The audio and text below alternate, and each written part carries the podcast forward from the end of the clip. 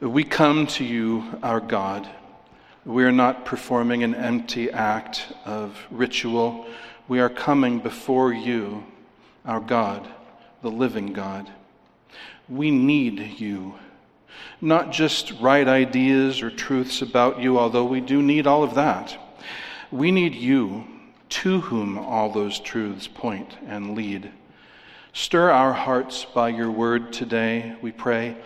Humble us, humble us, chasten us, lift us, empower us. Cause our hearts to burn as you open your word to us, as once you did for the disciples on the road to Emmaus. We pray in Jesus' name. Amen.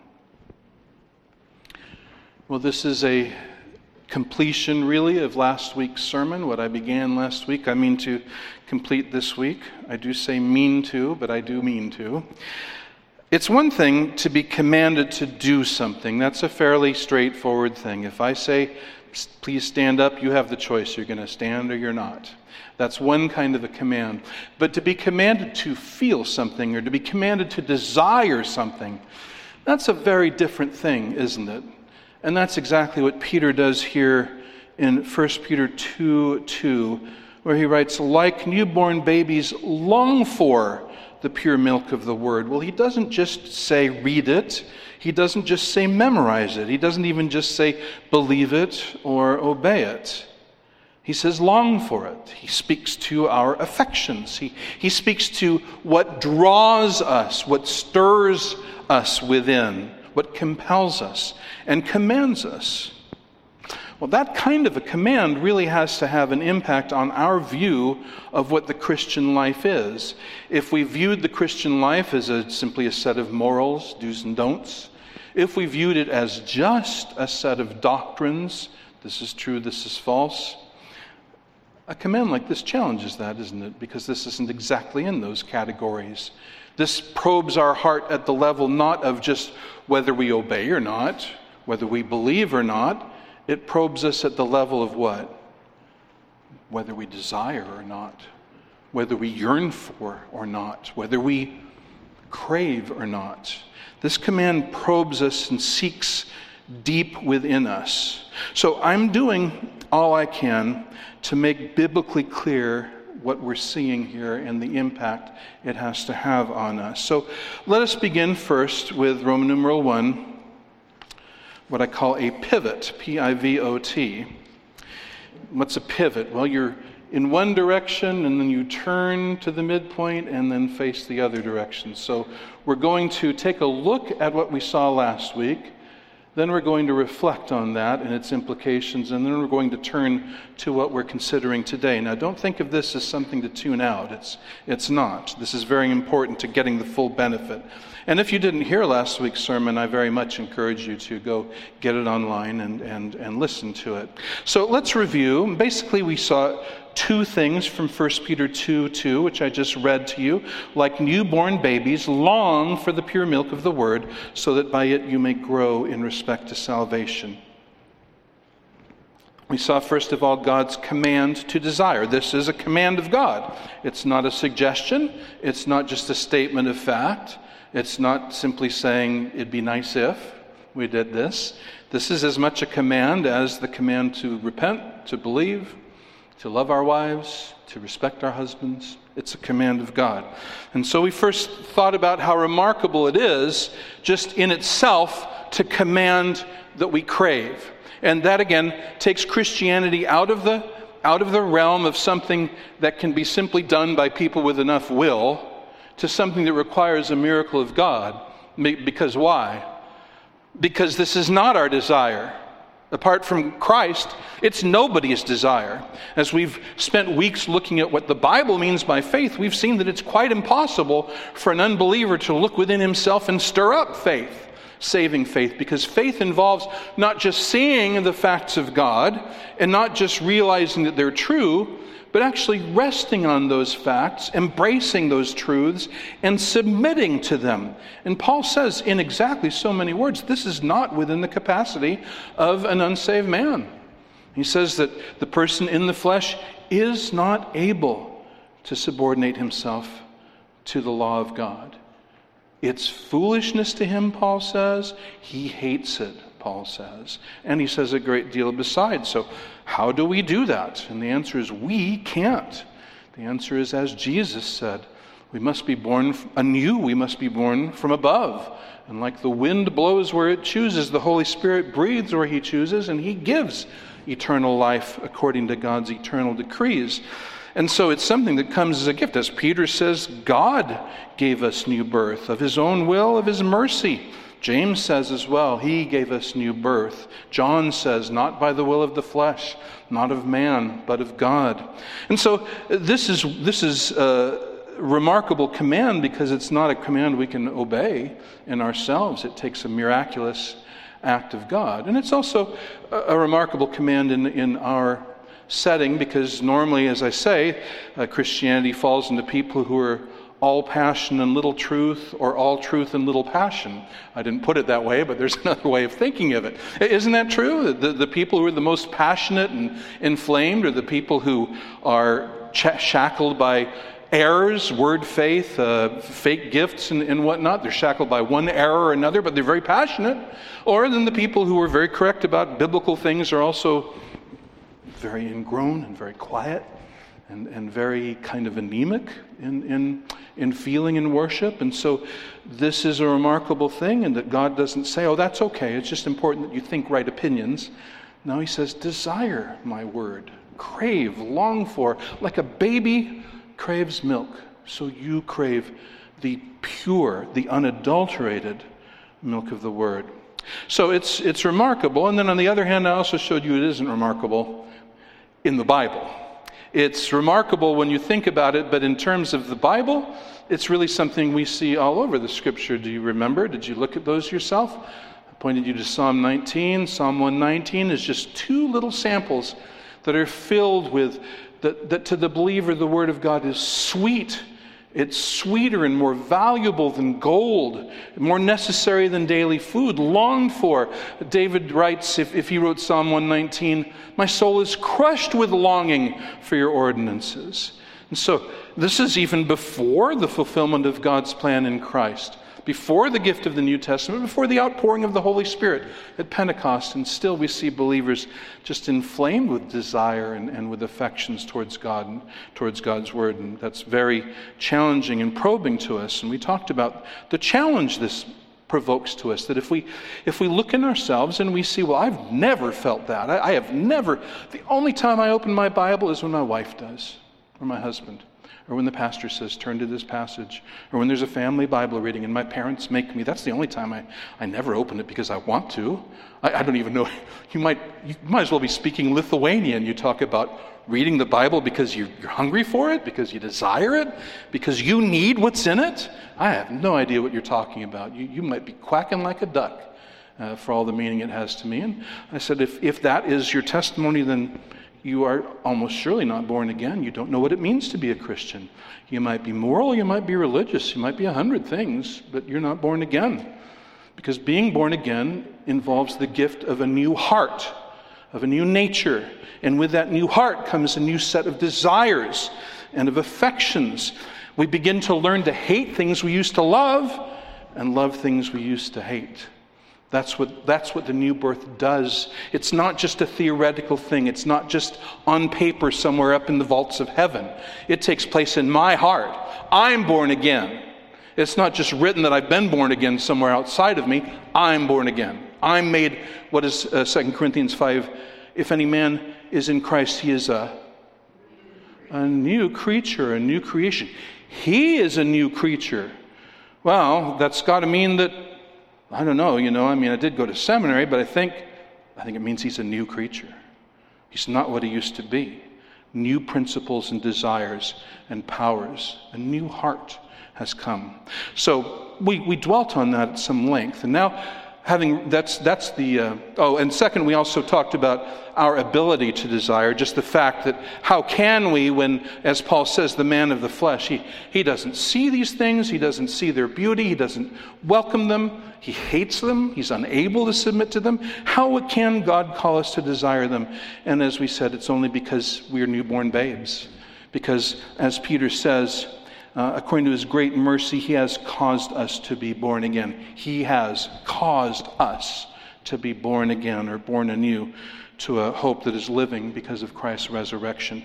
And so we can be commanded because we're new people, because He puts within us the ability to hear and respond to this command. That is a work of God. And it is indeed a command that He expects us to, having equipped us, having literally moved heaven and earth to put us in the place where we're able to, He calls us to. he calls us to desire His word. So, that was, I forget if I said this, that was review. If I didn't fill in letter A for you, I apologize, but the, uh, the word is review. Did I? I did. Okay, then I take the apology back. I'll reserve it for later. Uh, letter B, let us reflect together then on some of the implications of this. Now, this is very important. I, I remind you, like the Word of God, but not to the same degree, obviously, sermons are supernatural. In a sermon, if a man is preaching the Word of God, it's the Word of God he's preaching. And Christ speaks through that preaching of His Word. And the Holy Spirit moves through the preaching of God's Word. It's supernatural, but it's not magical. Uh, what's the distinction? Uh, magic just works automatically. I mean, if, if magic worked, you could just say some command and something would happen. But this is supernatural. It works on the hearts and wills of people. And so I ask you then, what impact did last week's sermon have on you? You say, well, I wasn't here, so none. Okay, I understand that, but assuming you were here then, what impact did it have on you? Well, somebody might say the same as usual, which is to say, I, I, tend to forget it as soon as I walk out of the church. Well, that's sad. And that's sad. Then what did you come for? What, what was the, the purpose of coming to church? Is it to check a box? I, I think there's better boxes to check then. But we come, or are called to come, that we might be fed, that we might worship, that we might learn and serve. We'll, we'll see more of that later today. But we, whether it's our purpose in coming or not, we hear God speak to us. And every time God speaks to us, we respond. You say, no, there you should apologize. You meant to say, we should respond. Oh, no, I said exactly what I meant to say. Every time God speaks, we respond. We respond by ignoring what he says, or actively rejecting what he says, or we respond by embracing what he says, holding it acting on it. So we always respond. Last week, his word was preached. Uh, what have I done with the sermon? James urges us not to be forgetful hearers. In James 1, what's a forgetful hearer? He's like a guy. He's like a guy who looks in a mirror, sees his face, and walks away forgetting what he just looked at. He, he saw he had a piece of toilet paper stuck on a cut and forgot about it, forgot to pull it off. Doesn't find out till later because that's a guy. And so uh, he says, Don't be hearers of God's word like that. When you hear God's word, you look at it, you think about it, you reflect on it, you take it to heart. Well, I'm asking, did we? Because I, I want to remind us all of, of the heart of the matter of Christian living and Christian worship. The heart of the matter is not simply building an inerrant database about God, that we're in possession, possession of the right statements and assertions and denials about God. But you pick up your Bible and you've got that right there. Here's an inerrant database about God. Am I done now? Because I possess such a database. Am I done? No, see, here's the really tricky part. Getting what's in here, where? In here. Getting it into us. And that's exactly what we've been talking about. The heart of the matter is not building a database. The heart of the matter is building a relationship with the living God on His terms. And these are His terms, and this is how we relate to Him. This is how He speaks to us, and it is in terms of what we hear that we approach Him, know Him, commune with Him, worship Him. But it's all about that relationship, not simply amassing facts and information, but believing, embracing, yearning for, and living from those truths. So, we learn that the Bible is not an owner's manual about God. You hear me? It's not an owner's manual that if I do this, this, and this, then I can make God do what I want for me. I, I drop this coin and pull this lever, then out of the slot will come what I've named and claimed. That is not the Bible at all. The Bible also is not a list of instructions for if I, if I avoid these things and I do these things, then I know I've made God be on my side and I can count on Him to back all my plays. If you can remember back uh, far enough to when we were in the book of Matthew, to which I plan to return shortly, who was it who did that? Who was it who took the Word of God and so codified it and systematized it that if they checked certain boxes, then they could know that they were okay with God? Who did that? The Pharisees. And so many Christians approach the Bible in the same way. Well, I've checked this box, this box, this box. I figure I'm done. And there's no more desire in their heart for the Word of God than there is in this chair, assuming there is no desire in that chair for the Word of God. And see, that's what the relationship with God is it is a living relationship of, of created persons to the one infinite person, uh, the threefold infinite person Father, Son, and Spirit. So, I, having reminded you of all that, I ask you now, what did you do with last week's sermon? It, it, called you to action. It called you to thought. It called you, all of us, it called me to searching of the heart. Well, well, did you do that? Did you go to those scriptures? Did you reflect on that? Did you look at your heart and see, do I have desire, no desire, sometimes desire? And, and having done that, what, what did last week's sermon say to do? It would be a very false thing to say, well, we didn't talk about anything to do about all this. I, I am certain that I did talk about something to do. If I find that I've never desired such a thing, or if I find that I used to but I don't, what did we say that we should do? What should we do? Go to Jesus. Thank you. Thank you. Glory to God. Well, did you? If you found that you used to have that desire but it's gone, have you gone to Jesus every day? Have you knocked and knocked and sought and sought as he promises we'll find? Has, has he seen you every day urgently at him saying and pleading with him and bugging him until you know he's heard and warms the desires of our hearts? And if you found that you didn't know Jesus, did you, did you get um, serious about seeking after Jesus. Because I, I want to say now, as we're about to pivot, that if, well, no, I heard all that, and I, and I, you know, I knew that I was supposed to, but no, I didn't do any of those things because I, I want what I think you're going to talk about this week, then I have to say, in all candor, I don't think this is going to do you any good either. Because if we don't see that this is all about relating to God, and that's all our Christian lives, and that it's not workable simply by a formula, but by seeking God according to His truth, then I don't have anything additional to say. Then that's, that's the first thing that needs to be in place, and we really can't skip it and go on to the second thing that we're going to look at some this week. If, if last week's didn't drive us to prayer, well, then I don't have something to take the place of seeking God. Do you, do you see what I'm saying? I don't have, well, you know, I don't really want to pray about this. I don't really seek God about this. But if you give me five things I could do to make this happen, I'd look at that. Well, then you don't get what we're talking about. Do you follow me?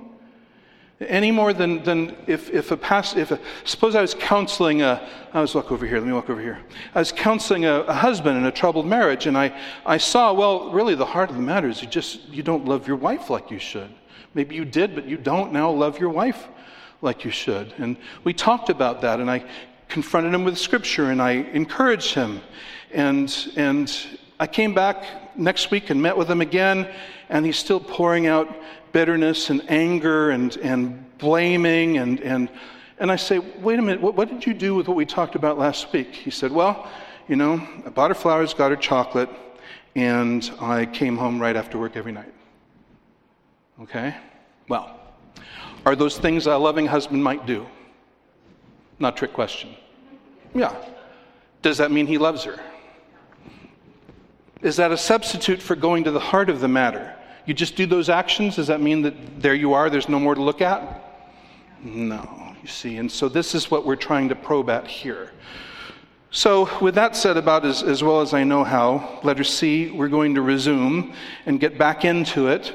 But knowing that if, if last week's sermon had no impact, don't be too surprised if this week's doesn't help either. I would really encourage you to go back, take a more serious look at that, and that sets the stage for what we're looking at this week. Okay, so should I go on or should we just play the sermon from last week? All right, Roman numeral 2. We'll focus together on godly desires. And the first thing we see, uh, we see first, because Peter puts it right here in the context, we're going to look at the foes of godly desires. Going to look at the foes of godly desires. Now, how does he put it? He says, like newborn babes, long for the pure milk of the word. so he puts it in terms of spiritual appetite, and he urges us to have, commands us to have, a healthy appetite for God's word. It's not just a formality, but it's something we need, and we know we need, and we're driven by need. Okay, let me ask you a simple question, not a trick question if you, what, what is the best way to kill your appetite? What's the best way to be sure that when dinner time comes along, you could not touch another bite? What's the best way? Uh, huh? Well, yes. now, I didn't say a good way, but that, that would answer that question too. No, oh, I did say the best way, didn't I? Okay, yeah, that'd be about the best way. But yeah, uh, the, the, the answer is right. If you stuff yourself with something else, particularly if I stuff myself with, with junk food all day, I'm just eating pretzels and cookies and chips and everything all afternoon, and then dinner time comes and plop down on the plate goes this sizzling, delicious, perfectly marbled, perfectly seasoned steak all right, gotta get myself back on. I put that down there because I'm thinking it now and I'm thinking how delicious that would be. But I put it there on the plate. I just can't touch a bite of it. Why? What's wrong with the steak? Oh, not one thing wrong with the steak. What's, what's wrong? I've stuffed myself with junk. My belly is full of junk, and so no, I've got no desire. Any uh, blame on the meal? Not at all. No, the blame is me. I, I, I, I, couldn't touch a bite because I'm so stuffed and so full of junk. Well, that's where Peter starts here. If we're to have a healthy appetite, we've got to make sure we're not stuffed with junk. And so the first foe that he looks at in verse 1, the first foe is being stuffed with unloving vices stuffed, S T U F F E D, with unloving vices, V I C E S. What does he say? Therefore, verse 1, verse 1, therefore, laying aside all malice and all deceit and hypocrisy and envy and all slander now, there's five vices there. So, the first question I want to ask is what do all these five vices have in common? And, and for the answer, go back to chapter 1. You've got it in your outline. And look at verse 22 and 23. But he just told us, just before this verse, he said, Since you have, in obedience to this truth, purified your souls for a love of the brothers without hypocrisy, fervently love one another from the heart. Wow, is that emphatic? A love for the brothers without hypocrisy, fervently love one another from the heart. For you have been born again, not of corruptible seed, but incorruptible, that is, through the living and enduring Word of God.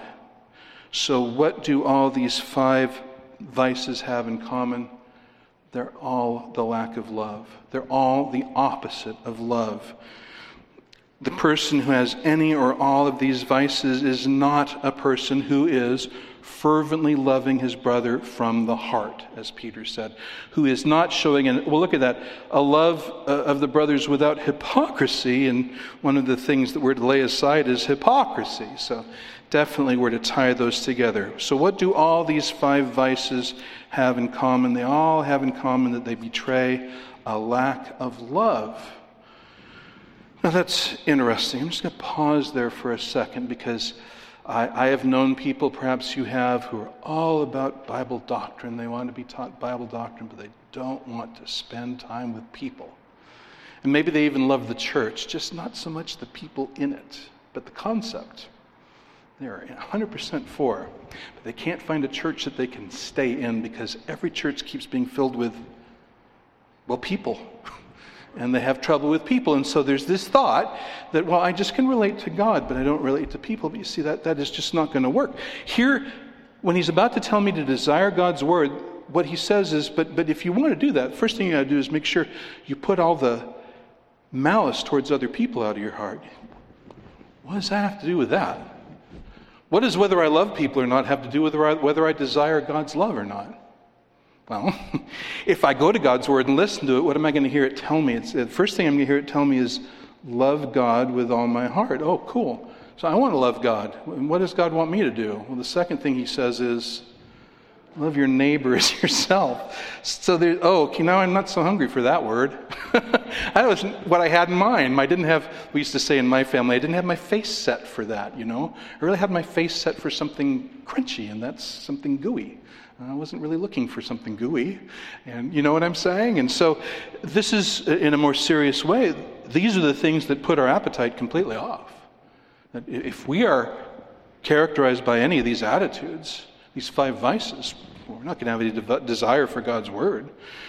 Because the, God's word will rebuke all those things. God's word will call us to repent of all those things. It'll call us to, well, what does Peter say? Lay aside all those things. We don't want that because we kind of love those things. We feel comfortable with those things. We, we feel justified in those things. It's just our right to feel those things. And oh, well, that's just, that's, that is spiritually stuffing our bellies with junk food.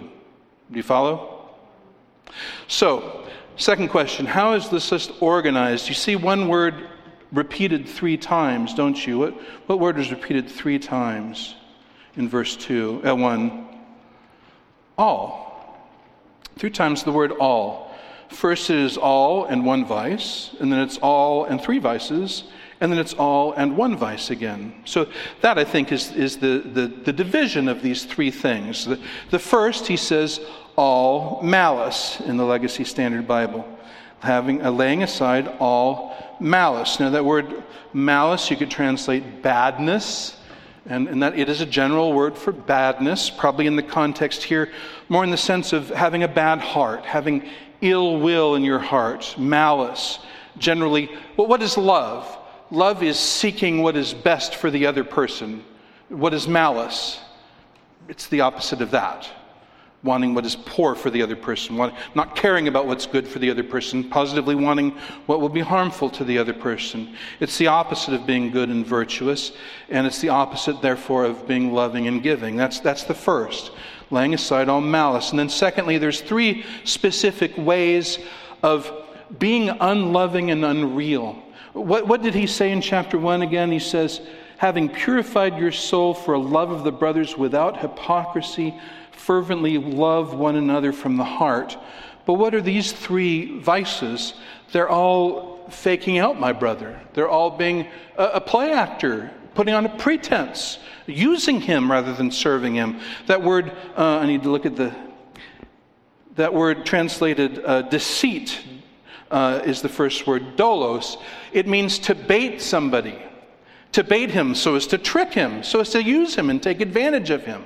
Uh, the second word, hypocrisy, that's putting on pretenses, pretending to be something I'm not. And then the third word uh, is the word uh, envy, that is wanting what he has.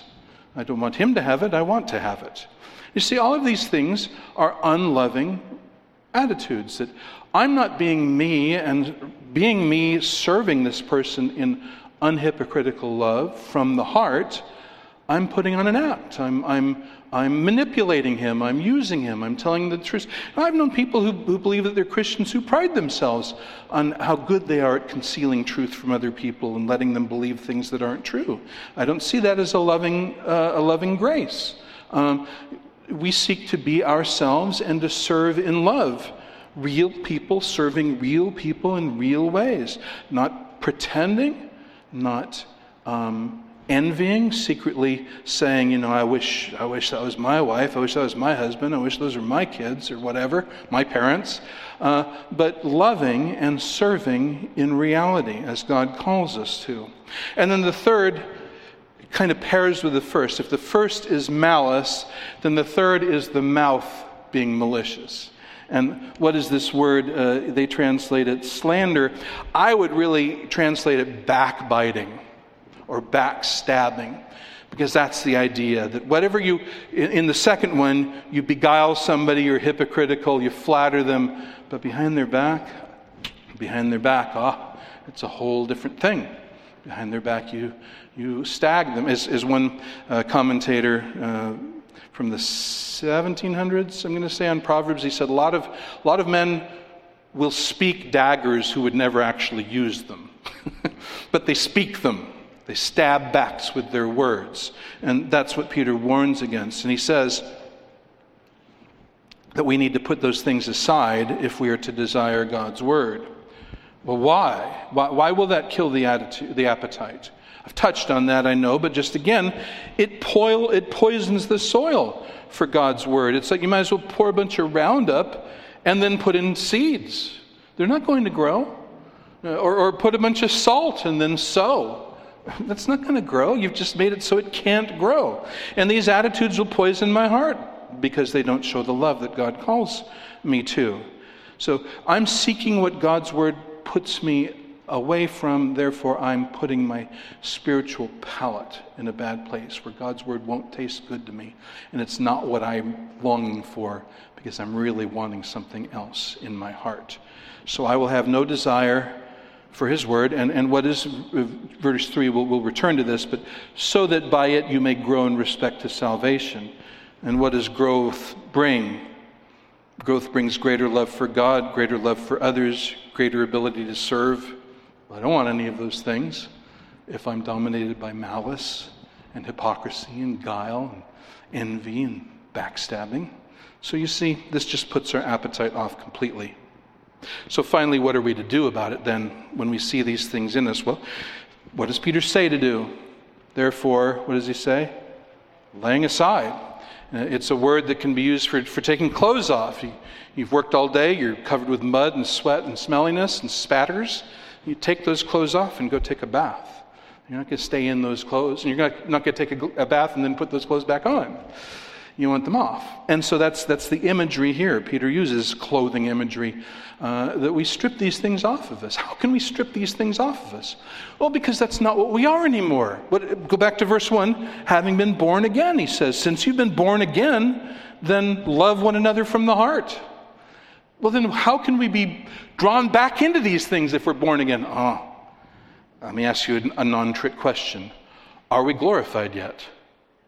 No. How can you tell? Because we still have the flesh. because we're still in the flesh. O wretched man that I am, Paul says, who will deliver me from the body of this death? And that is the struggle we all have. And so it, it, uh, it'd be nice to say, well, no, you get saved and now you're done. You know, you just can coast your way to heaven. No, that really starts the fight. See, which, which trout in a stream is fighting the current? The one that's gently floating down the stream, creamy white belly up to the sun, he's not fighting the current. Why is he not fighting the current? He'd be dead. But this one over here, boy, he's constantly struggling, constantly struggling. Why is he struggling? He's alive. So when we are come brought to life, that starts the struggle.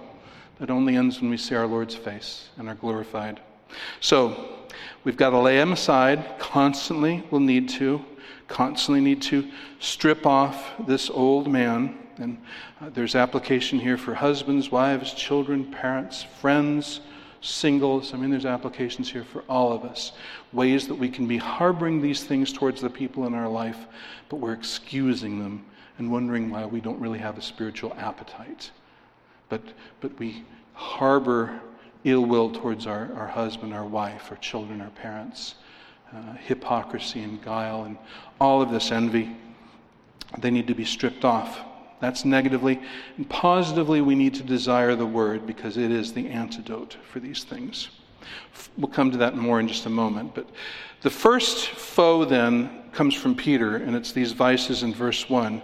There are many, many. We could spend a long time on this. I just wanted to pluck one more one more foe, and that is being choked by the world's obsessions. And I get that from Mark 4:19. You can turn there if you if you like. Now it's better if you can be looking at what we're talking about. Matthew, I'm sorry, Mark 4, Jesus has told the parables, and the first parable is that parable of the soils. And remember, the third soil, the seed goes into weedy soil, and the weeds grow up and choke out the seed. And how does he explain it in the Legacy Standard Bible? Verse 19 what does it mean to say the weeds grow up and choke out the word? Well, but the worries of the world and the deceitfulness of riches and the desires for anything else enter in and choke the word, and it becomes unfruitful. Now, I would perfectly understand somebody saying, Pastor Dan, I'm almost certain I've heard you say that the first three soils are unsaved people. Yes, I have. Have you changed your mind about that? No, I haven't. Why do you think the third soil has anything to do with Christians? Well, let me ask you a question in return. Do you think that when a person is saved, the world just says, oh, well, guess I lost that one? I'll just give up on reaching out and trying to ensnare him and focus on somebody else. Do you think that? You would be incorrect if you thought that. The world is the world's most dedicated evangelist. It has absolutely nothing to give us, and it constantly wants to give it to us. It has absolutely nothing to offer, and it's always trying to sell it to us. And so when a person is, is, uh, is uh, converted, Vanity Fair doesn't close down. It just, if anything, redoubles its efforts. And so, to the degree that we hear it, to the degree that we uh, let our flesh respond to it, well, then these things will have the same effect. They will choke out the word in its productiveness in our lives. And so, look again at these enemies the worries of the world. what, what is that? Literally, the anxieties of the age. That is, the world wants us to care most about what it cares about. What's it doing right now? What's the worst thing in the world? That anybody should die or get sick. I mean, you give up everything so that you don't get sick or die, right? Freedom, life, worship, everything. You give all that up so that you won't get sick and die. Well, am I saying that, that somebody should want to get sick and die? No. But is that the Christian's greatest fear? Shouldn't be any more. Shouldn't be any more. I know every sickness I have, God is going to heal me from it. Now, understand me. He will either heal me from it in this life, or He will take me home and heal me of it forever. Do you, do you understand me? But no sickness is going to be mine forever. And when I die, that is what you call a promotion. Because what does Paul say? To depart and be with Christ is. Eh. Does he say, eh? Oh, he says it's far better. So that's just a for instance. There's a hundred other things that the world will convince us this is the most important thing. It changes every day. But what's going to be the most important thing tomorrow and the day after that? Don't cross state lines, you know, whatever it is. This is the thing the world always wants is no, no, focus on this. And the Christian, you know, to the degree we get caught up in that, oh boy, well, Word's not going to. I remember I was sitting in a doctor's office once. I do my best to avoid the mainstream media, and I was sitting in the, here. There was on the TV so loud I couldn't possibly not hear it. I'd forgot to bring my earplugs, and uh, I literally do bring them to doctors' offices for that purpose. But I had forgotten. I listened five minutes, and I thought, no wonder everybody is always angry and scared. And that's what the world wants to do keep us angry and scared and looking for the government to save us. So, the worries, the worries of the world, the, anx- the things that this age are anxious over, if I'm caught up with that, well, then the word will be choked out. And he goes on the deceitfulness of riches, the, the, the illusion that if I'm rich, I'm good. If I'm rich, I'm virtuous. If I'm rich, I'm secure. That's deceitfulness. And he, the desires for anything else. And so there it is. I mean, anything else other than the word, which Peter calls us to desire. Uh, they enter in and choke the word, and it becomes fruitful, unfruitful, Jesus warns us. So, to the degree we accept the world's preaching, to that degree we will not desire the word and we will not be fruitful. And we'll end up like, well, what's that church in Revelation that was in that position? Laodicea, lukewarm. Do you think they started out lukewarm? No, they didn't start out lukewarm. They started out with a fire for the Lord, but it's always a danger. And how did they come to fall under this danger? Read you one verse, Revelation 3:17. You can note it down. Jesus, Dr. Jesus analyzes the issue right here and he says, "Because you say, what do they say? I am rich and have become wealthy and have need of nothing.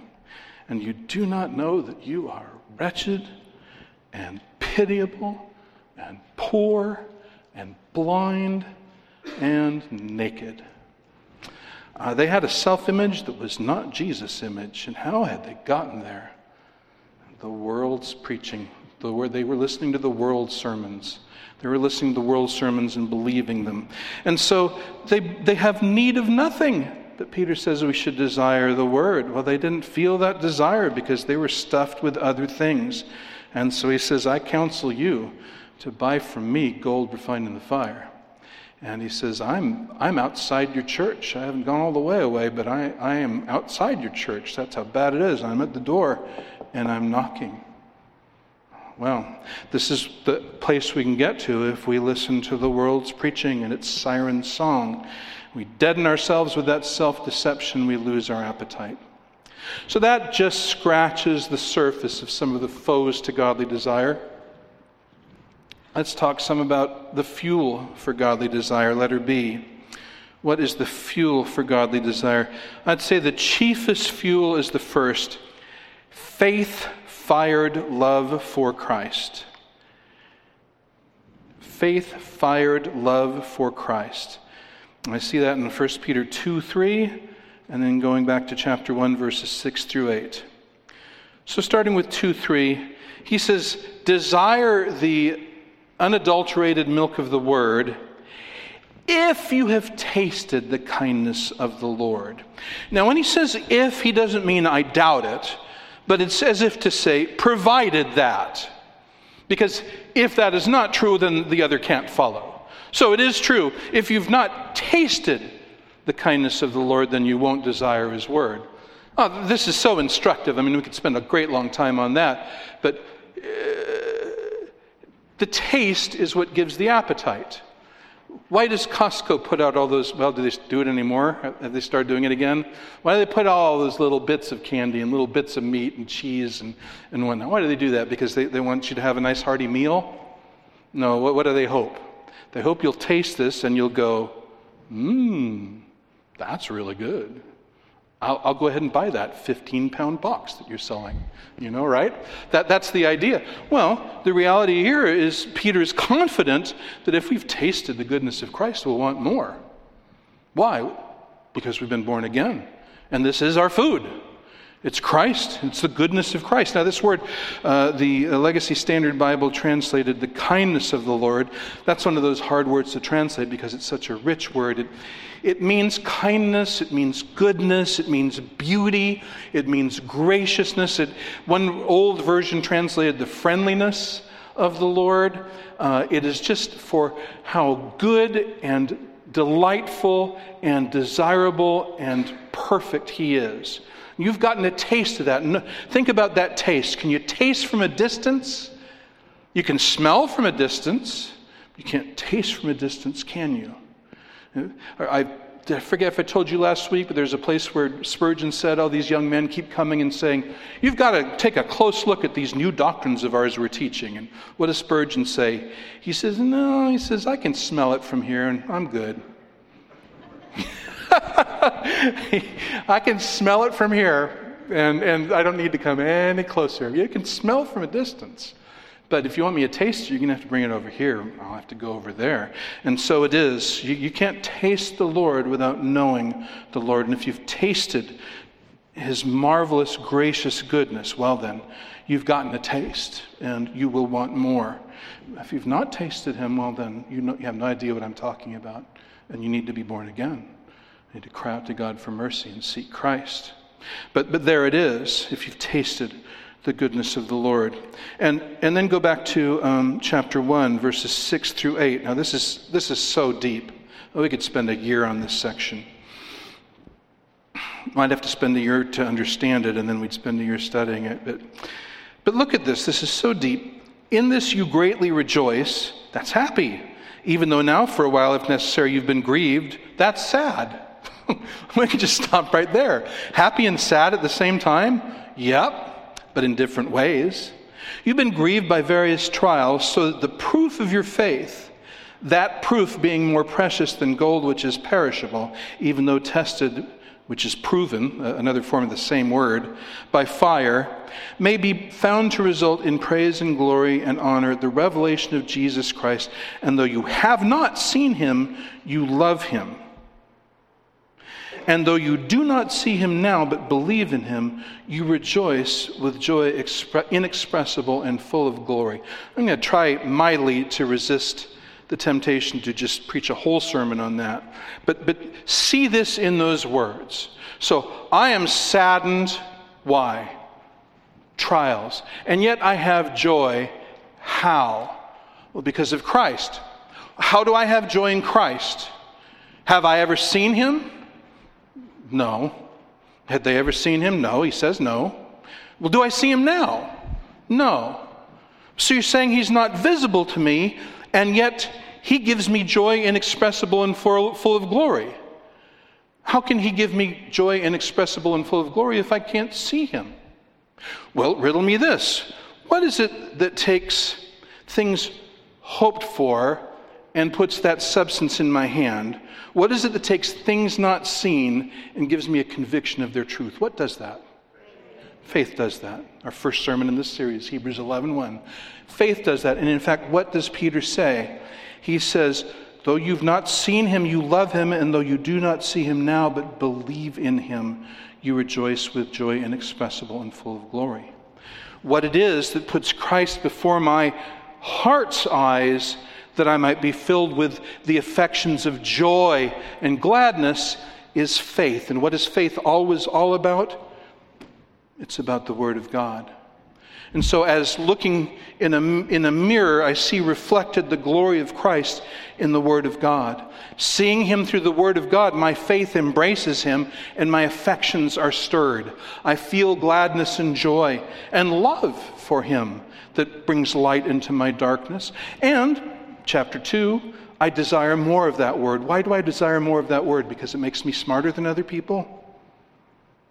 Because it, it helps me say nasty things about cults? No, because it shows me more of Christ. And the more of Christ I see, the happier I am. The more of Christ I see, the happier I am. The more of Christ I see, the, the more joy I have. The more of Christ I see, the more I love. And the way I see him is through his word. So I believe in him, so I desire his word, so that I might know him more. So, what is the greatest fuel for these godly desires? It is faith fired love for Christ. It is taking the word of Christ to my heart, relishing it, chewing it over and over and over to get every bit of flavor and nourishment out of it. And by that, looking at the Lord Jesus with the eyes of faith not with the physical eye, but with the eyes that faith gives by the Word of God. So that fuels that desire. And secondly, focus on God's will for us. That little bit of verse 2 that we've only glanced off of each time we've looked at that verse, focus on God's will for us. What is God's will for us? So that by it you may grow in respect to salvation. So we are hungrily to desire the Word of God for one purpose that we might grow. Not just that our database might grow, not just that our ability to say things about God might grow, but that we might grow. And that brings a growth in knowledge and understanding and wisdom, that's true. And the ability to speak for God, that's true. But those are effects. But the center of it, the heart of it, is that we may grow with respect to salvation, with respect to that salvation which we have and which we also long for. It's, it's at least in, in three tenses. You know, I have been saved, I'm being saved, I will be saved. And I grow in respect to salvation by God's word, by hungering for his word. Now, rather than me saying there's a section of scripture that just perfectly comments on this, and let's just look there, Ephesians chapter 4. I will go through it quickly. When we went through the book of Ephesians, we spent a good deal of time on it, but I trust you're turning there, Ephesians 4, and we'll go verses 11 through 16, and again, I will do my best to speak only very briefly because Paul is speaking of the ascended Christ and the gifts that he gives. And the gifts he wants to focus on all have one thing in common. What does he say? He gave some as apostles, some as prophets, some as evangelists, and some as pastors and teachers. What do all those gifts have in common? They're all about the Word of God. They're all about conveying the Word of God. Apostles and prophets get directly from God. There are no apostles and prophets today. Evangelists preach the Word of God to unbelievers. Pastors and teachers teach it to believers. But it's all about the Word of God. And what is the purpose of these gifts for the church? Verse 12, look at it. For the equipping of the saints for the work of service, to the building up of the body of Christ, until we all attain to the unity of the faith and of the full knowledge of the Son of God, to a mature man, to the measure of the stature which belongs to the fullness of Christ, so that we are no longer to be children, tossed here and there by waves and carried about by every wind of doctrine, by the trickery of men, by craftiness and deceitful scheming, but speaking the truth in love, we are to grow up in all aspects unto Him. Grow up, what does He say? In all aspects unto him who is the head, that is Christ, from whom the whole body, being joined and held together by what every joint supplies, according to the properly measured working of each individual part, causes the growth of the body for the building up of itself to love. What in love? What do we see here? God means for every last Christian, without exception, to grow unto Christ to grow and grow and grow until we are like Christ. That is His will for all of us. Young, old, black, white, green, purple, doesn't matter. God's intention is for every believer to grow up unto Christ.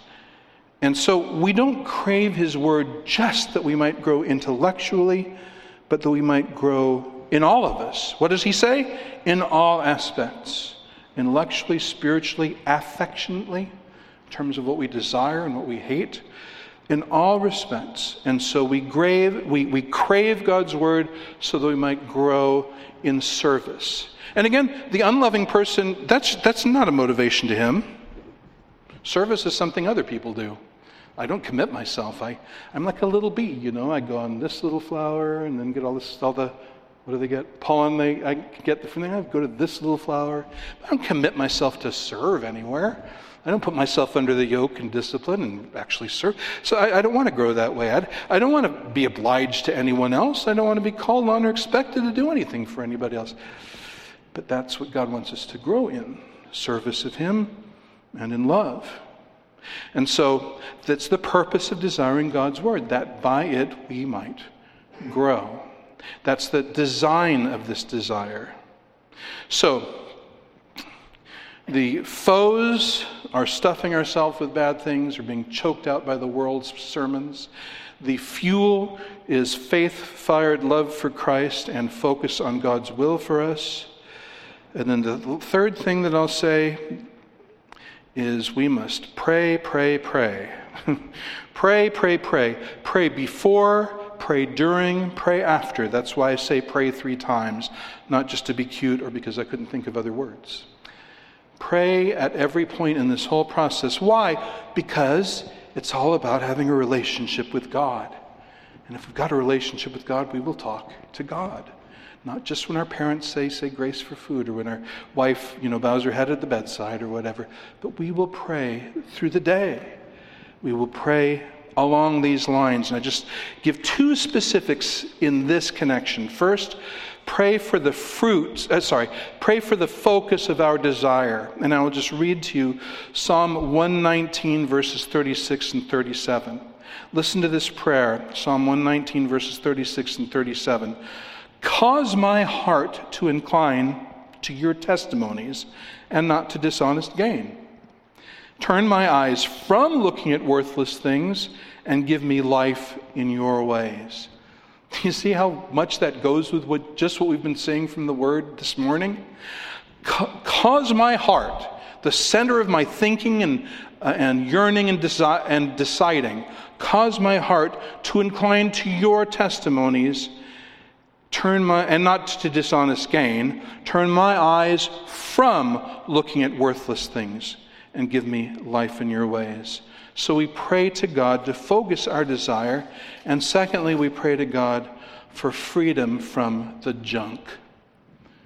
For freedom from the junk. Psalm 141, verses 2 through 4. Psalm 141, verses 2 through 4. May my prayer be established as incense before you, the lifting up my, of my hands as the evening offering. Set a guard, O Yahweh, over my mouth, so that I'm not backbiting. Keep watch over the door of my lips. Do not incline my heart to any evil thing, to practice deeds and wickedness with men who are workers of iniquity, and do not let me eat of their delicacies. He prays this. He prays this. Doesn't just muster his will, but he goes before God for this. And so should we. These are the prayers that we should pray to, to, to kindle our desires for godly things and specifically for the Word of God. And I'll give you one more thing at absolutely no extra charge. It would be letter D if you wrote it in this way. And it will be brief and pointed and rest on me having preached this quite a few times before. What is the letter D way to fuel our desire for the Word of God? Preach all of this to yourself. Preach all of this to yourself. Uh, if only the Bible did that sort of thing, gave us examples. The Bible's full of examples. Read, read the book of Psalms. Read Psalm 103. Bless the Lord, O my soul. Who's he talking to? Himself. And he's calling himself to speak out of the goodness and, and, grace of God. Bless the Lord, O my soul, and all that is within me, forget none of his benefits. Bless the Lord, O my soul, who heals all your diseases. Par- no, the first is pardons all your iniquities, heals all your diseases, uh, rescues your life from the pit, and so forth and so on, recounting God's blessings and goodness. But you find that sort of thing over and over again in the Psalms. Why are you cast down, O my soul? Hope in God. What is that? But preaching these truths to myself, not just passively saying, All right, I'm going to wait for the pastor to give me three things that I can make this happen. No, you take what you've been taught. I take what I've been taught. I, I did this just the other day. I, I, it was the start of the day, and it was time to pray, and I just felt as dry as the Sahara Desert. I found no, no feelings for God. You say, Oh, Pastor, what a confession. I know you've never felt that way, right? Never ever felt that way. I'm so happy for you. But meanwhile, here in Realville, I, I, it was dry and cold. And, and what did I do? Say, did I say, well, you know, I don't feel anything towards God, so I'll wait till I do, because if I worship now, it'll be hypocrisy, right? You guess I didn't? I wouldn't be telling the story if I did in public. No, I got to myself and I, as it were, I got behind myself and I pushed myself towards God and I said, Well, Lord, I'm coming to you and right now my heart is cold and it's dead and it's, it's dry and it's shallow and it shouldn't be because you are my life. You are my creator. You're my redeemer. You're my savior. I need you with every fiber of my being. The less I know I need you, the more I do need you. And you knew that, and that's why you sent Christ to raise me from the dead and not just give me advice. And what was I doing after a couple of minutes? I was worshiping. But we, the trouble is, we listen to the world and drift instead of preaching to ourselves and burn. And that's what God calls us to do. So, in closing, the healthy, normal Christian life is hungering and feasting. That's the, that's the healthy, normal Christian life. It is a hungering and feasting life. If this isn't you, then I urge you, go to Jesus with it. If, if you've never felt this, then you need to come to know Jesus as your Savior and go throw yourself on, on your face before Him and plead for His saving mercy. If you have known this, but it's in the past, it's not current, well, then go to Jesus with it. Pray Go to these scriptures, go to these truths, preach to yourself, pray to God, seek this because this is healthy Christian living. And if this is you, then you keep going to Jesus because there's no place to be warm and hot other than close to Jesus, the light of the world. Amen? Amen indeed. Let us pray. Heavenly Father, we thank you for these truths from your word and how they search our hearts. We pray that the Spirit of God will powerfully uh, apply these truths and make us unable to forget them. I pray for those who've come in not knowing Jesus as their Savior, some imagining they did, some knowing they didn't. We pray that the Spirit of God will hold before them the glories of this true and living Savior and draw them to see their great need of Him, draw them to come running to Him. And all of us who, who know the coldness and dryness of heart, uh, draw us to the living waters to drink deeply daily, not to uh, content ourselves with uh, languid, floating, purposeless lives, but help us to come to you, draw close to you, that we might burn with desire and be zealous for the Lord in our lives and in our affections. We just thank you so much for what a merciful, patient, gracious, long suffering God you are, who knows our frame, remembers we are but dust, and gives us of his own life. In Jesus' name, amen.